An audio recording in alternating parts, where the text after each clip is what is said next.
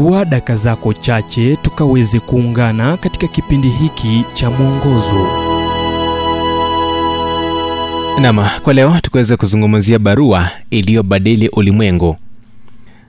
Katika kitabu cha warumi mlango wa kwanza mstari wa kwanza hadi saba paulo mtumwa wa yesu kristo kwa wote walioko rumi wapendwao na mungu walioitwa kuwa watakatifu mtume paulo alikuwa mhusika jinsi tunavyoweza kusema leo. Alizaliwa kama mtu huru raia wa rumi katika jiji la tasas kwa sasa sehemu ya uturuki. Kama kijana alifanya uamuzi wa kuwa rabi na kufunzwa na gamaliel kule yerusalemu. Alipobadilishwa barabarani akielekea damaski alipokutana na yesu aliyefufuka katika hali ambayo inaweza kuelezeka kuwa isiyo ya kawaida. Paulo alibadilika mara moja na kuwa mtetezi wa ukristo asiyeegemea tu hisia ila hoja za kihistoria na fikira dhabiti wakati baadhi wakimchukia wakimnenea mambo maovu na hata kutafuta njia ya kumuua hamna mtu ambaye amewahi faulu kukosoa kile ambacho paulo alitetea. Kati ya barua 13 ile iliyokuu zaidi na kuvutia ni ile aliyotuma rumi wakati mwanamke kutoka korintho alikuwa akisafiri kupitia mediterania na kukubali kuipeleka.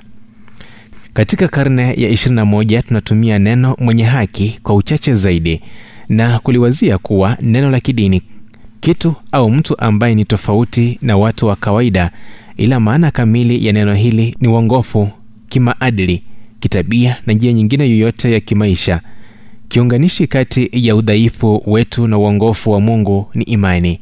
Kuamini kuwa mungu atafanya kile alichoahidi jinsi paulo alivyoandika kwenye kitabu hiki ukishawishika kuwa mungu ana uwezo wa kufanya kile alichoahidi. Mtawa kigusto ambaye aliapa kuwa kuhani katika tukio moja la mwanga mkubwa wa radi alikuwa akipanda vingazi 28 vilivyojulikana kama scala sancta huko rumi wakati ukweli wa paulo ulipenya kwenye nafsi yake wenye haki wataishi kwa imani. Martin luther alisimama kwenye magoti yake akiwa mtu aliyebadilika. Ukweli huo ukipenyeza kwenye moyo wako wewe pia utabadilika. Hizo ndizo nguvu za injili.